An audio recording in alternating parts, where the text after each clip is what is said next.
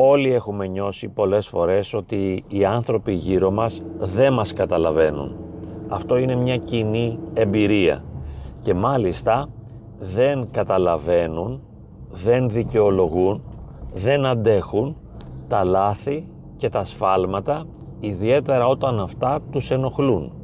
Εάν ένα λάθος που κάνω ή μια αδυναμία που έχω ασκεί αρνητική επίδραση στον άλλον, εκείνος δεν μπορεί να με καταλάβει, να με συγχωρέσει, να με αποδεχθεί, να με αγαπήσει για αυτό που κάνω.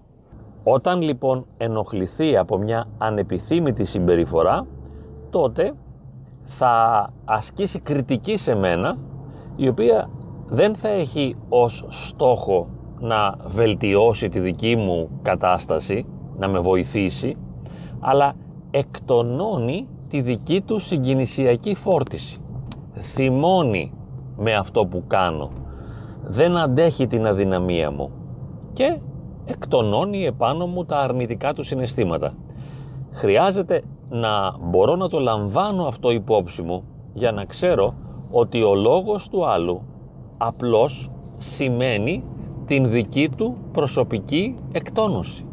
Ίσως τη δική του ταραχή να εκφράζει ο λόγος αυτός. Τη δική του αναστάτωση εκφράζει ο λόγος. Δεν είναι κάτι που αφορά σε εμένα τον ίδιο. Χρειάζεται αυτό να το συνειδητοποιήσουμε ώστε να μην επηρεαζόμαστε από τις αρνητικές κριτικές των άλλων. Εάν μπορούσαν να μπουν απολύτως στη δική μας θέση, θα μας κατανοούσαν απόλυτα και θα μας δικαιολογούσαν και θα μας υποστήριζαν και θα μας αγαπούσαν. Επειδή όμως δεν μπορούν να μπουν στη θέση μας, αλλά παρατηρούν εκ των έξω τη δική μας συμπεριφορά, γι' αυτό το λόγο ασκούν κριτική. Και επειδή, όπως είπαμε, μπορεί η δική μας συμπεριφορά να είναι ενοχλητική για αυτούς, οπότε χρειάζεται να εκτονώσουν συναισθήματα. Χρησιμοποιώ λοιπόν ένα κριτήριο, ένα φίλτρο για να προσλαμβάνω και να ερμηνεύω και να κατανοώ τις κριτικές των άλλων. Θα χρησιμοποιήσω το κριτήριο της ψυχικής ανάπαυσης ή του ανοίγματος της θετικής προοπτικής. Δηλαδή, αν αυτό που λέει ο άλλος δεν με αναπαύει και αν αυτό που λέει ο άλλος δεν μου ανοίγει θετική προοπτική, αλλά με συρρυκνώνει και με στραπατσάρει και με συντρίβει, το απορρίπτω. Δεν έχει σημασία από πού προέρχεται η κριτική. Μπορεί αυτός ο οποίος με κρίνει ή με κατηγορεί να είναι ένας σπουδαίος άνθρωπος. Μπορεί να είναι η μητέρα μου, ο πατέρας μου, ο αδελφός μου. Μπορεί να είναι ένας ειδικός ψυχικής υγείας, ο ψυχοθεραπευτής μου.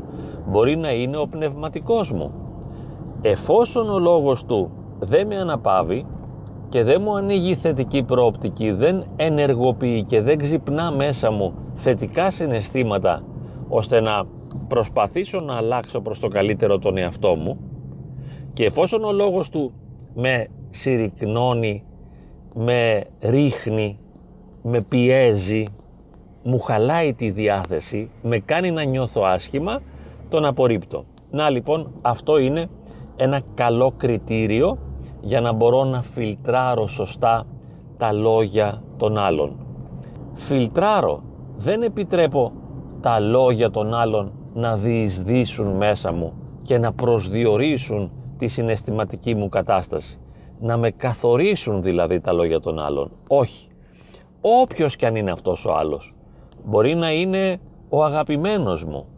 Μπορεί να είναι ο εραστής ή ιερωμένη τον πρώτο μήνα, εκεί που υπάρχει έντονη ερωτική σχέση. Πάλι, εάν ο λόγος με υποτιμά, με υποβαθμίζει, με στενοχωρεί, με πνίγει, τον απορρίπτω και βέβαια θα σκεφτώ μόνος μου. Δεν είναι κακή ιδέα να προβληματιστώ και να σκεφτώ, αλλά μόνος μου, ήσυχα, μπορώ να σταθμίσω το νόημα των λόγων αλλά δεν θα πάρω τα λόγια του στα σοβαρά δεν θα επιτρέπω σε κανένα να με στεναχωρεί και να με εμποδίζει να προχωρήσω και να βελτιωθώ. Διότι εφόσον με εξουθενώνει και με συντρίβει και με στενοχωρεί και με πληγώνει, με παραλύει ο λόγος αυτός. Και αυτή η επικοινωνία που έχω μαζί του με ρίχνει. Δεν έχει σημασία αν ο άλλος είναι άγιος ή σούπερ θεραπευτής. Όποιος κι αν είναι. Το κριτήριο είμαι εγώ ίδιος. Εφόσον αυτή η επικοινωνία με κούρασε, με εξάντλησε, με συνέτριψε ή με διέλυσε, δεν αποδέχομαι τα ερεθίσματα που μου έδωσε ο άλλος. Τα απορρίπτω. Μπορώ να τα σταθμίσω μετά, αν θέλω, λογικά και να τα αξιολογήσω. Αλλά δεν θα γίνω θύμα των λόγων του άλλου και των συμπεριφορών του άλλου. Δεν επιτρέπω σε κανέναν να με ρίχνει, να με στενοχωρεί, να με πνίγει, να με κρίνει και να με εξουθενώνει. Βέβαια, δεν τσακώνομαι μαζί του. Δεν αντιμάχομαι. Δεν παλεύω. Τον αφήνω να μιλήσει. Και μετά απομακρύνομαι. Και βάζω τα ευγενικά όρια. Διότι αναλαμβάνω την ευθύνη ο ίδιος του εαυτού μου. Αναλαμβάνω την ευθύνη για το πώς αισθάνομαι, πώς νιώθω και τι σημαίνει το κάθε τι για μένα. Εγώ είμαι το κριτήριο. Ο άλλος μου δίνει ερεθίσματα. Εγώ τα αξιολογώ.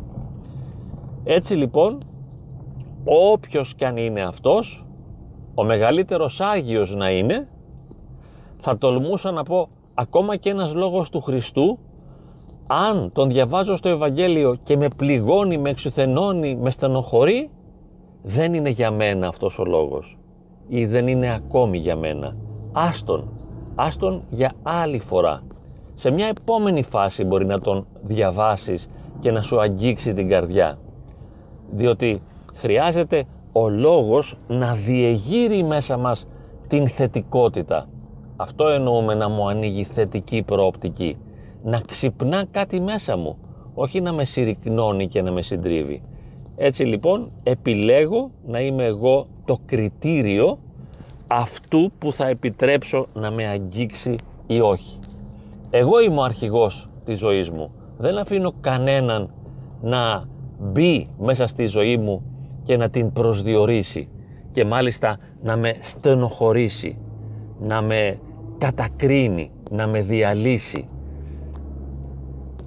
Αναλαμβάνω την ευθύνη του εαυτού μου και ακούω τους άλλους και με προσοχή αλλά πετάω μετά μακριά μου όλα αυτά τα λόγια τα οποία δεν έχουν νόημα για μένα. Εγώ είμαι το κριτήριο